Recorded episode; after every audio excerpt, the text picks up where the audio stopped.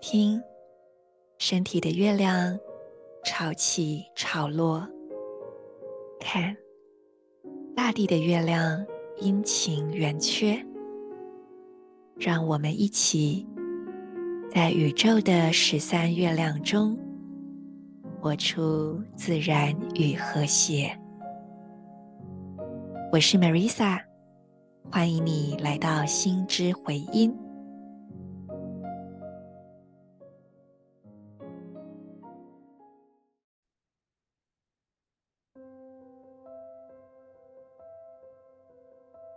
你是我，我是另一个你。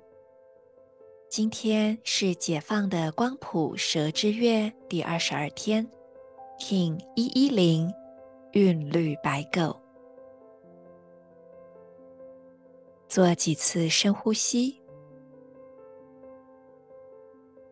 吐气，释放在此空间不需要的念头、情绪、想法。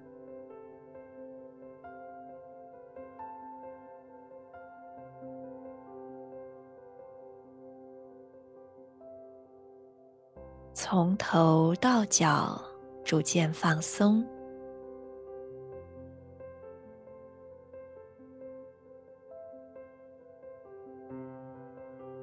今天的 PSI 能量是年度的引导，自我存在红蛇。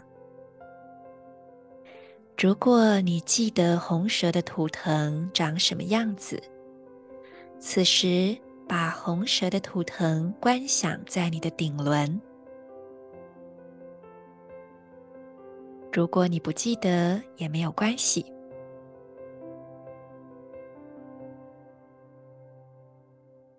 接着，把你的注意力往下走，观想从地心深处汲取红色的能量。让这红色的能量从你的尾椎进入，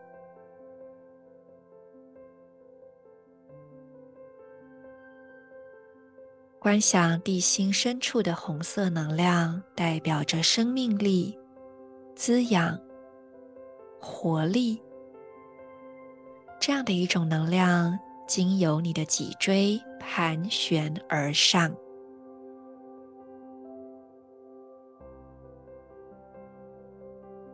一直来到顶轮，让这红色能量为顶轮的红色图腾充能。你可以观想顶轮有着红色的光芒，这光芒越来越明亮。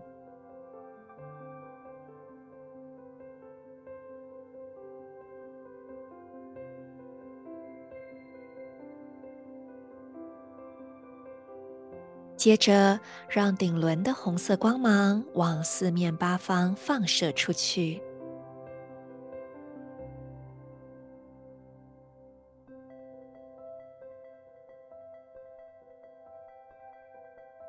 让红色的光芒从顶轮放射出去，无限扩展。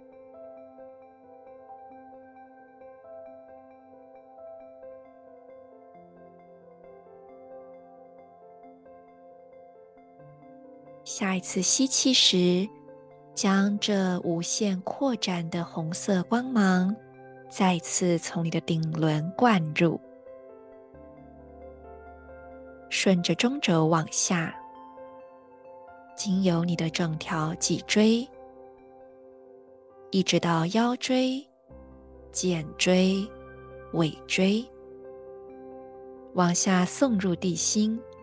将这红色的能量锚定在此时此地，你身心灵的各个层面。这充满了生命力、热情、觉知、活力、热忱的能量，经由你锚定在这里。也经由你辐射出去，让有缘的生命、人、事物被这一份能量给滋养。感受这一份红色的能量，非常饱满的生命力，以你为管道，通天接地。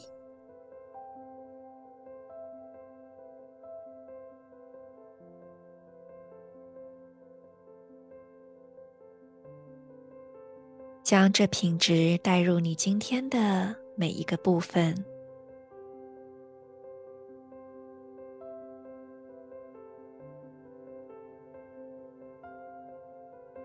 同时让自己的注意力回到身体，回到你所身处的时空。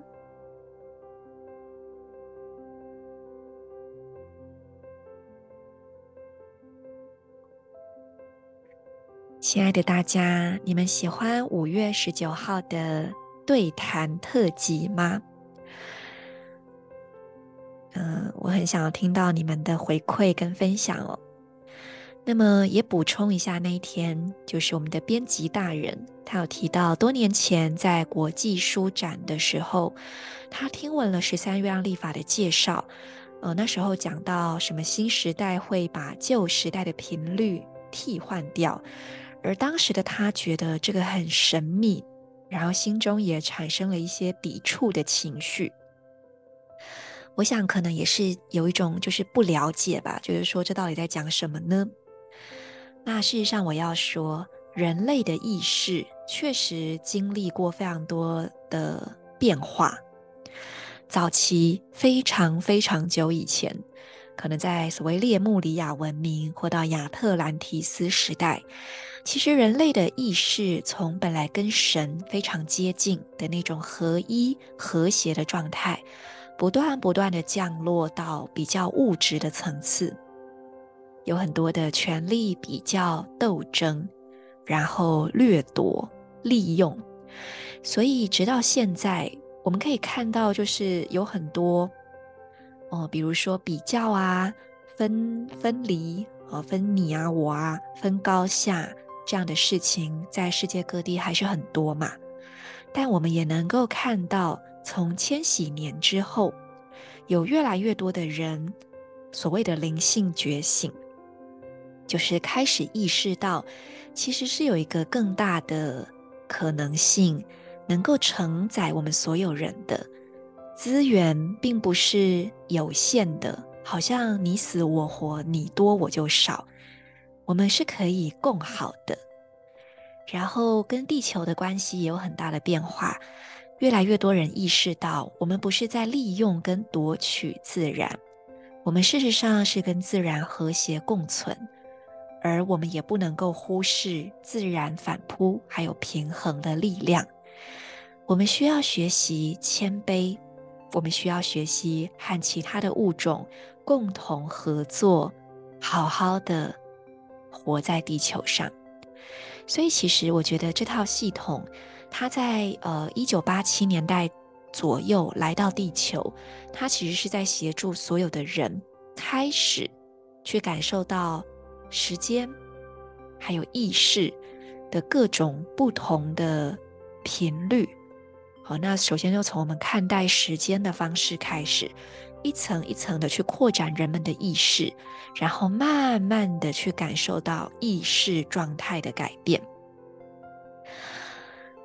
那我们来讲讲能量喽。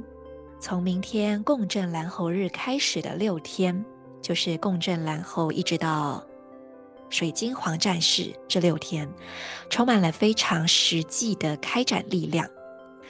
你的手上有什么计划吗？你可以去进行一些实际的分析、改善、优化、调整，或者是针对一些你卡住的地方，好好的去脑力激荡一下，探索解决的方案。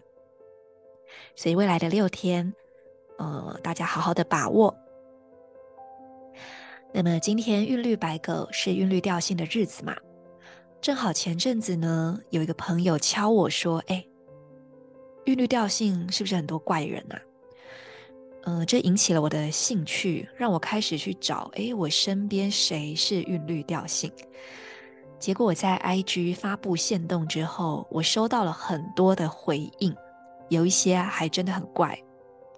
比如有一个朋友就说：“我从小的梦想就是被别人说你好奇怪。”然后我就后来我就回应他说：“嗯嗯嗯，你肯定很怪。”结果他回我说：“哇，好开心哦，我被说肯定很怪。”你们说是不是真的很怪？那当然，我也有收到一些，呃，我感觉起来略略带着一种委屈的回应，说：“嗯，我真的很怪吗？我有很怪吗？”点点点。那么，我们就先从韵律调性的关键词来来切入好了。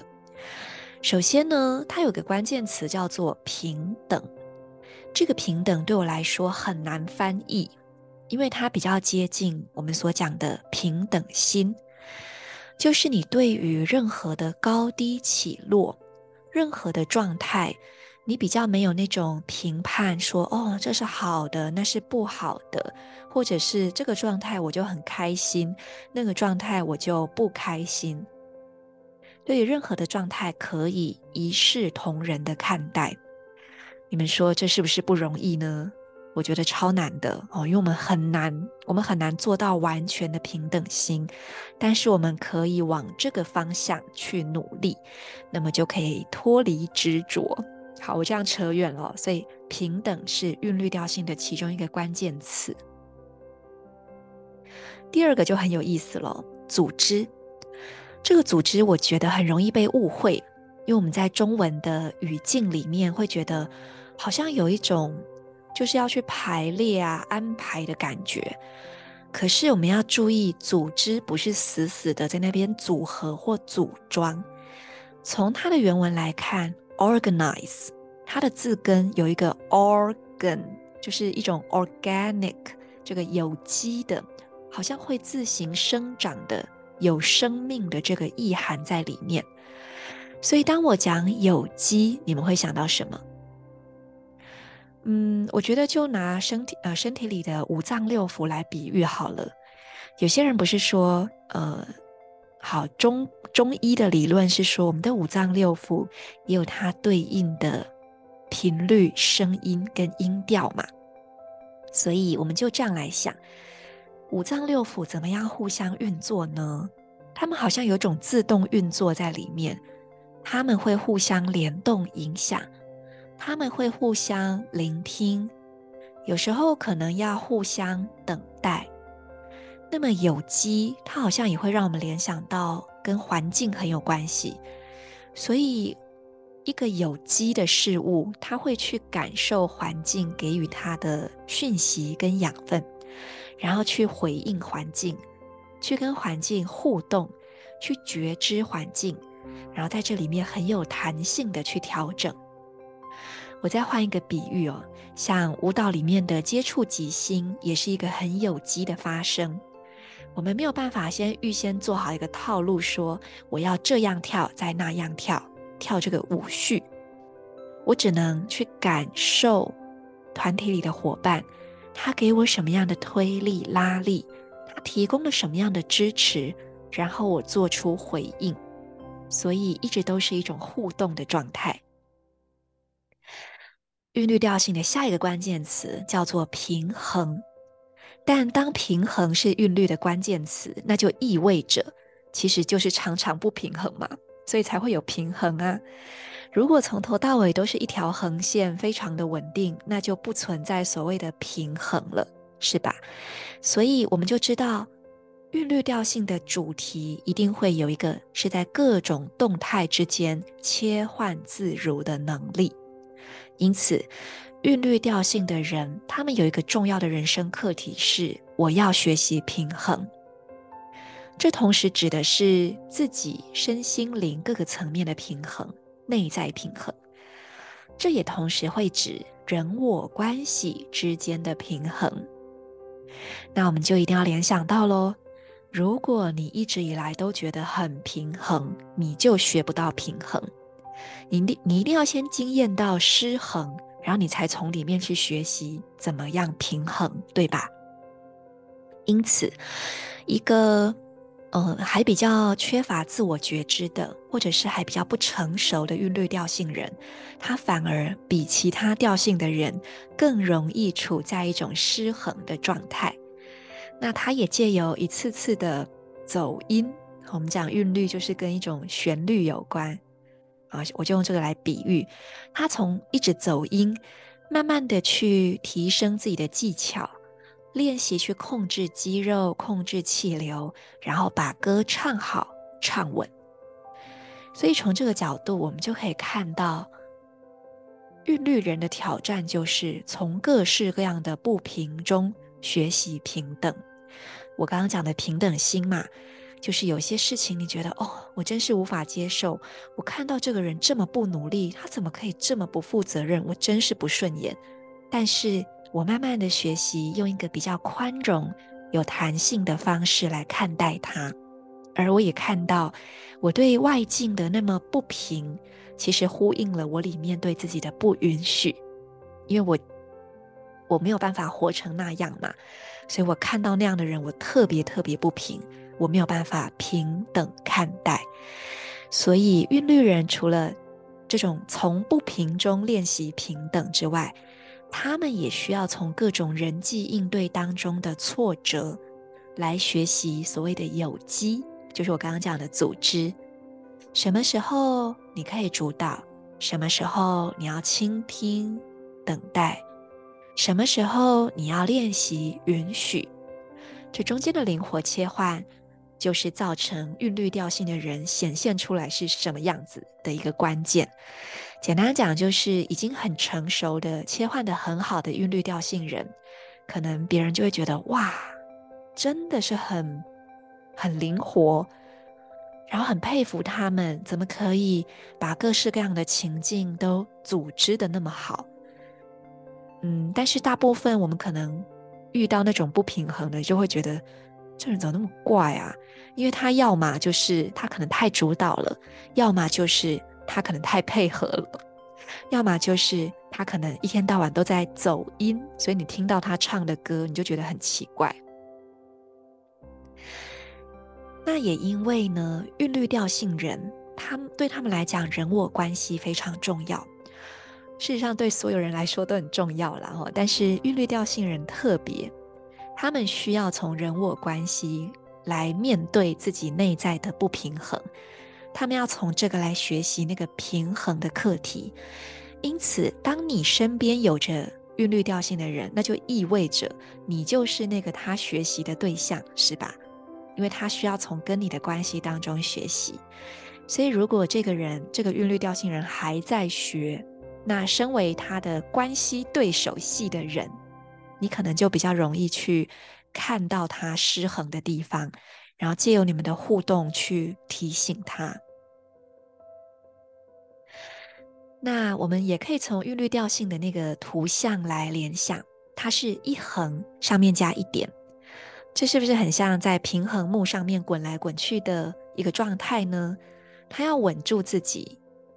然后他又不要掉下去，所以简单讲，当你身边有韵律调性的人，有时候你看到的他就是那个在滚来滚去的状态，所以有时候你会看到他比较上扬的部分，有时候你看到他比较低沉或者是混乱的部分，所以你可能会觉得这个人啊，好奇怪哦，变来变去，这个人某一面我觉得很陌生，或者。你看到这个人为了要维持平衡，他撑得很用力。但是我们一定要记得，我们看到的就只是他们的其中一个切面而已，因为它随时都在变，它在顺应环境而改变。那回到我刚刚讲的平衡木上的那一点，这也带出了韵律调性人的另外一个课题，也就是。在人我关系中，活出恰到好处的主导性，因为只要你的那个调性上面有一点的，就表示主导、清晰、主权，这对你来讲会是重要的。那么，当韵律调性人还在练习的时候，身为他们旁边的人，你可能会看到这个他试图去平衡他主导的过程。所以有时候你会解读他这个当下的状态，就是这个人真的很独断呢，这个人也太夸张了吧，或是这个人很固执，雷打不动。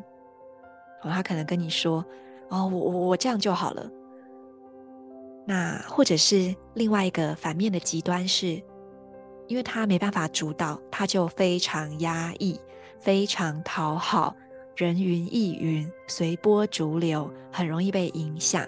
然后好像你会觉得他一直都在绕着别人转，或者有些人会显得很拘谨，因为他可能不知道怎么运用自己的力量，所以他就会用一种呃拘谨啊。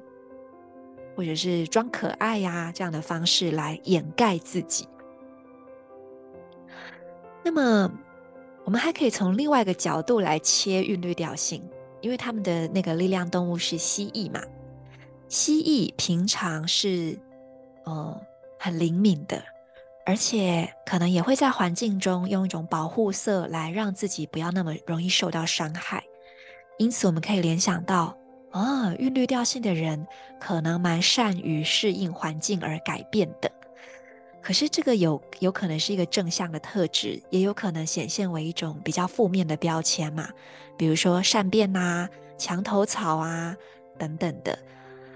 但是蜥蜴在真的受不了的时候，它会断尾求生，所以韵律调性的人有时候也会突然间翻脸不认人，变得相当决断。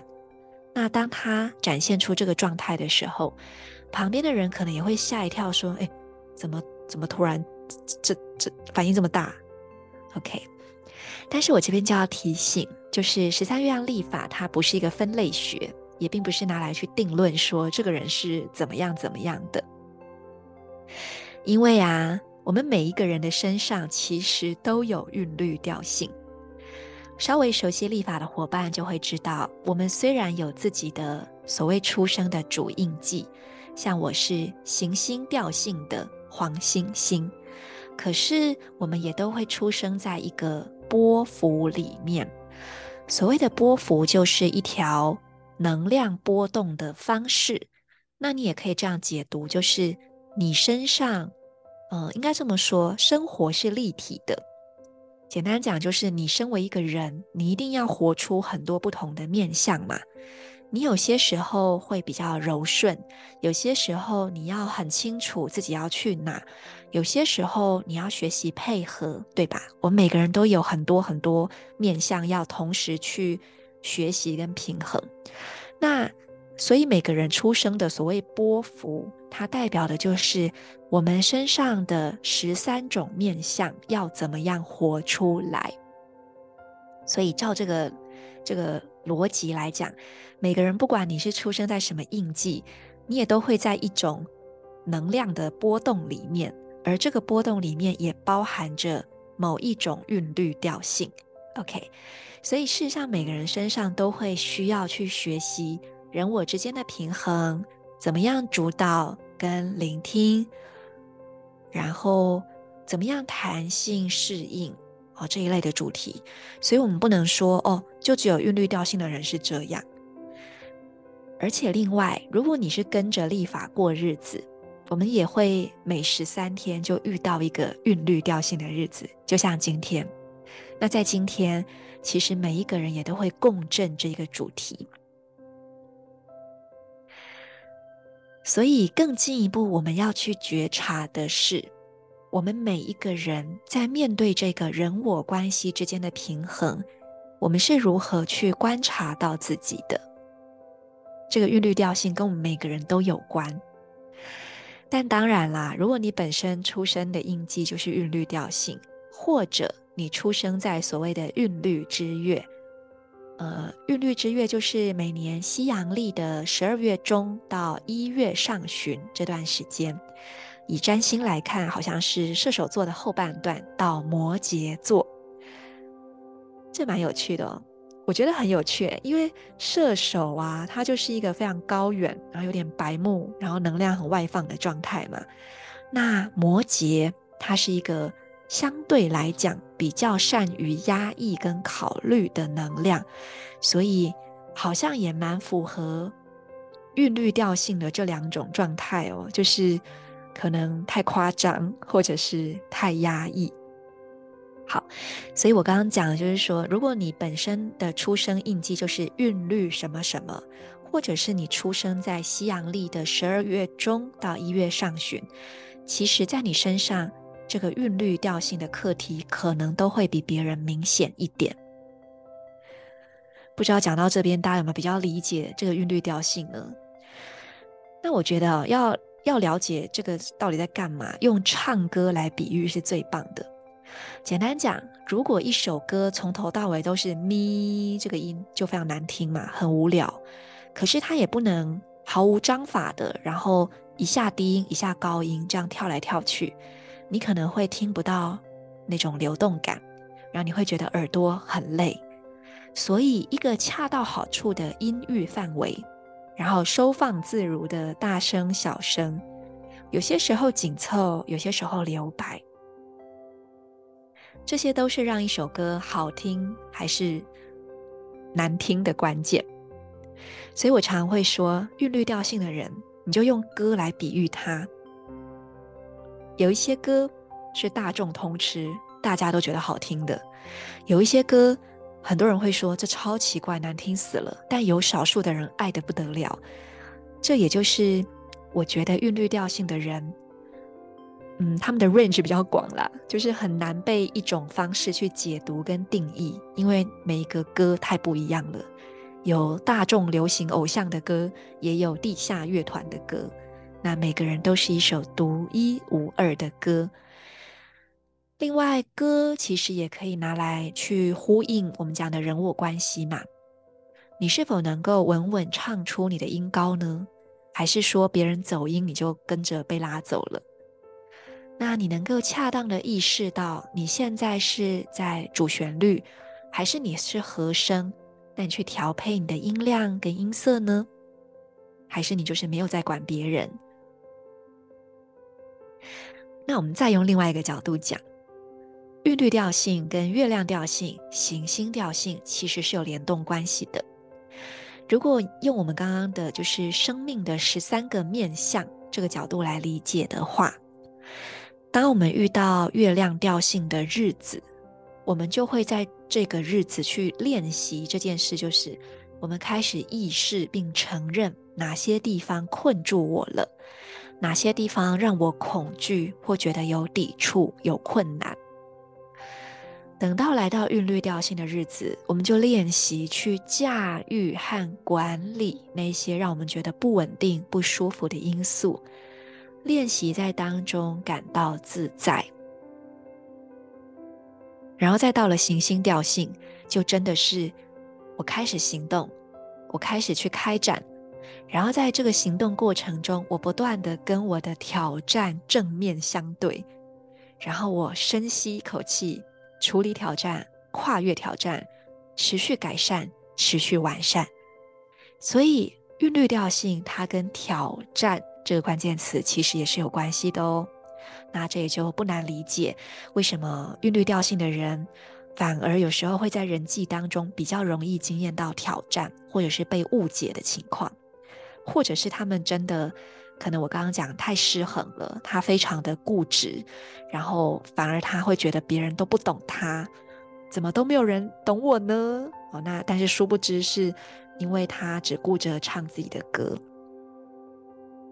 那么韵律调性的还有一个解的方式，哇，真的好多角度哦。就是如果你是一个韵律调性的人，那你会看到你自己的能量展开来，上下左右嘛。右边的支持跟下面的推动，其实就会在你自己的推动波幅的肩膀的位置。好，到这边如果你听不懂没有关系，因为。这个真的讲下去，我觉得今天这一集也含金量也太高了点吧。哎，那就工上一下哦，就是我我夏天要开立法课啦，那七月底的已经额满了，但是刚好有人在敲晚八月，所以啊，八月的第二周吧，啊不不不，八月的第一周就是忘记了，八月五号六号这两天。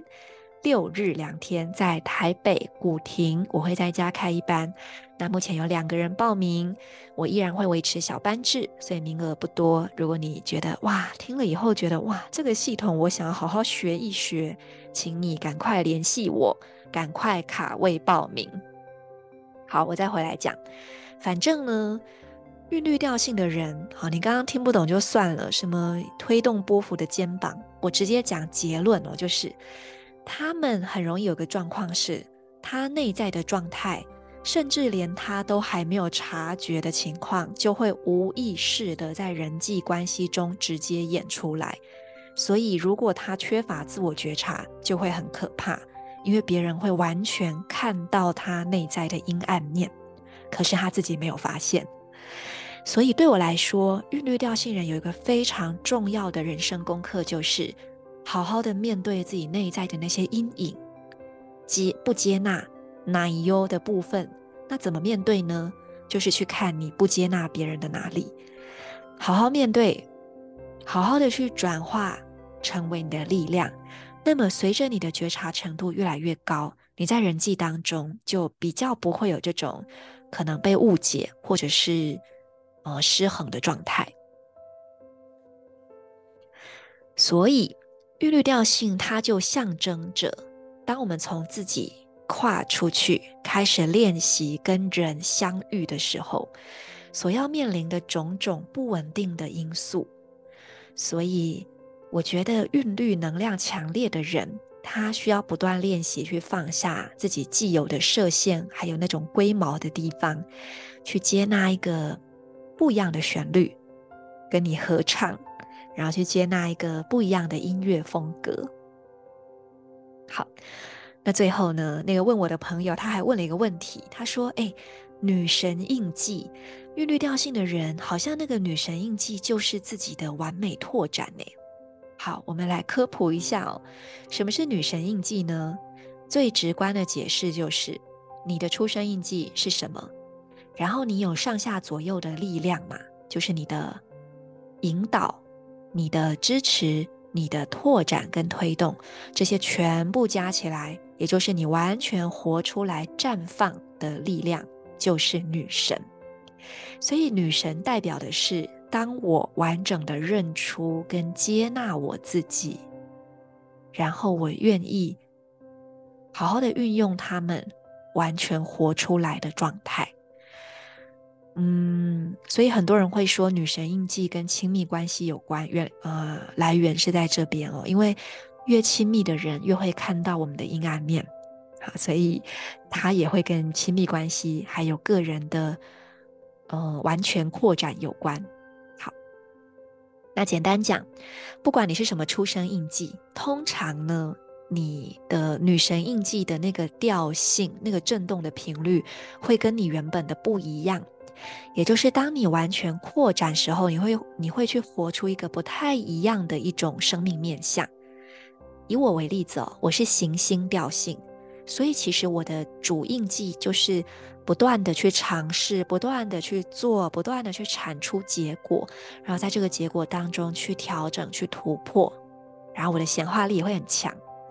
可是有时候就可能会太多，就是你什么都沾一点嘛，然后你就发现哇，遍地开花，但是没有没有一朵是好看的，哦，开太多了。那我的女神印记就会变成超频调性，所以反而是。慢慢凝聚出我内在的力量，然后饱满之后自动去呃放射出来，然后我稳定在我的中心，同时去吸引各式各样的资源，以一个更为凝聚、有清晰目标的方式来运作。好，所以每一个人的调性，然后他来到女神能量的时候，都会活出不太一样的方向。可是呢，唯有韵律调性。他们的女神印记永远是韵律调性，所以，嗯，他们的女神印记永远就是他左边的那个完美拓展。什么叫完美拓展？就是如果我的主印记是 A 好了，然后我可能就会觉得有一个东西叫做 B，让我感到特别不舒服、不习惯。可是如果我去好好理解，跟好好的练习跟这个 B 合作。我就会跨出舒适圈，然后让我的生命进入一个全新的高度。好，这个是完美拓展。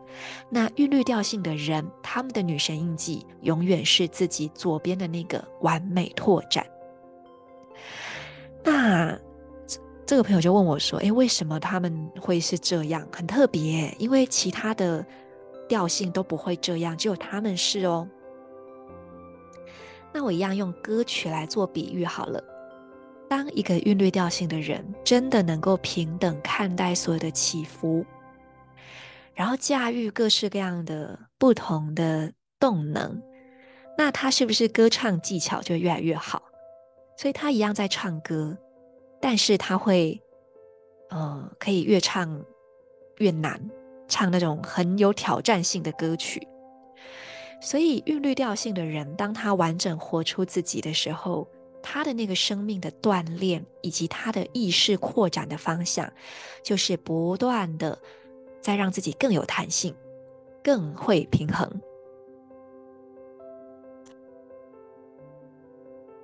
好，我刚刚那个就是防止喷口水的那个罩子掉了，请大家等我一下。好，就是我说他们会不断的去扩展自己，就是变得更会弹性，更会平衡。然后这个功力越来越好的时候，他们就可以唱那个转音转很多次的歌曲，所以他们会在更大的能量波动中维持一种自在的状态。以及自身的一种稳定感，这个稳定感是相对的，就是它可以很高，也可以很低，它可以这样，也可以那样，但他都觉得很轻松。所以韵律调性的人怎么活，怎么整合，都还是这个完美拓展，因为他需要的就只是在他自身的品质，以这个品质，以以他的本质，他的基础这个状态。为基准，然后不断的去容纳越来越大的波动，然后去接纳自己内在越来越多的面向，大概这个意思。不晓得我讲到这边，大家有没有对于韵律调性有完全不一样的认识呢？好，那就如同我说，你自己内在也有你的韵律调性，那就要看你的出生波幅是什么。如果你真的很好奇，很欢迎你。八月来上立法课，或者你可以跟我敲碗，就是 Marissa，我要再开一班，嗯，我要线上课，好，你可以再跟我约，或者你也可以来找我解读。但，嗯，大概就这样吧。OK。但是我们讲到这边，有没有回答到韵律调性真的很怪吗？你们觉得呢？对我来说啊，我身边的韵律调性真的好几个都好怪哦。就是他可能会这样，就是他很善良，然后也很和善，但他有一些毛，就是很坚持。然后那个坚持，他未必会让你知道，但他会默默的坚持。然后有时候你听到就会说：“哈，为什么你要在意这个？”但是也没有为什么，因为他就在意嘛，所以他们就有一些很可爱的地方咯。然后，嗯。我觉得玉律调性很多的朋友也蛮，嗯、会走出一条很不一样的路。比方说，他也他跟别人一样都是疗愈师好了，可是他就是会用一种比较奇怪的方式来做疗愈。然后还有一些韵律调性的朋友是，他很善于在人际当中去做协调者，这也是我看过的另外一种韵律调性，就是他很善于。去把任何的人把它串联在一起，但你听到这边，你可能会觉得，诶，这个听起来很像共振调性做的事情，诶，那我只能说，就是对我来讲，其实调性中间不是那种很清楚的划分法，但是韵律调性的朋友，因为他的适应力跟弹性力是很强的，所以他可以善用这个特质，来在不同的人际当中找到一种共通跟平衡点。它的连接比较像是这样，然后，哦，我也有遇过，就是真的是怪到极点的韵律调性，就是他的那个价值观完全跟一般人都不一样。然后他在讲话的时候，他完全没有在听别人讲什么，然后他可能就是自己要讲什么，他就一直讲，然后一直讲自己的事，然后他的注意力只在自己身上，然后他可能也没有意识到，呃，他一直在讲的时候，别人其实已经呃不想听了。好，所以这也是我曾经遇过的韵律调性。诶，但我也遇过那种就是非常非常的压抑。你问他有什么想法，他都会说，嗯，就是哦哦，就会这样子。所以事实上，我真的觉得韵律调性是一个非常难被难被明确的感受到跟明确的定义的一种调性。因为如果你要讲他们有一种主导性的话，那每一个人就会根据自己的特质去演出这个主导性嘛。所以就把他们看作是一首一首。完全不同的歌曲吧。好，那么呃，这段时间呢，我们正在进行手账募资的前置作业。我们有一个问卷，好，那如果你是我们手账的使用者，其实你已经填写过一个叫做使用者回馈问卷。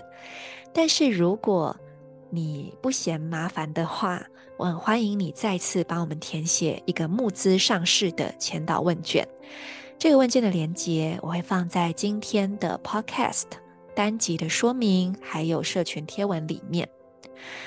嗯，之前那个问卷是我们真的很认真想要了解，就是使用过的人有什么样的看法，那我们哪些地方可以开始做调整？那这次的问卷主要是想要让大家知道我们的手账有什么特色。然后我们做了哪一些准备？然后让你们感觉一下，这到底是哦什么东西啊？然后会带给你什么？当然，也非常需要扩散。所以，如果你认同我们制作手账的理念，也就是透过自我觉察、观察，然后我用书写的方式，让这个意识变得清晰明白，进而我可以去感受自己。调整自己，然后活出一个更顺流和谐的状态。如果这是你喜欢的，我恳请你们协助我们将问卷扩散出去。无论你是贴在你自己的社群媒体，或者是你直接转发给朋友，都非常非常的感谢。最后，就如同我所说的，每个人的身上呢都有韵律调性。动动你右边的肩膀。祝福你活出你的内在韵律，和世界分享属于你的那首歌。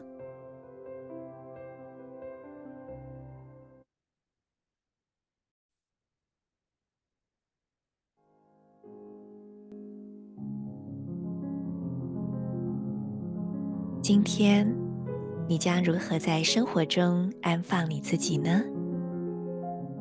期待你与我分享。我们明天见。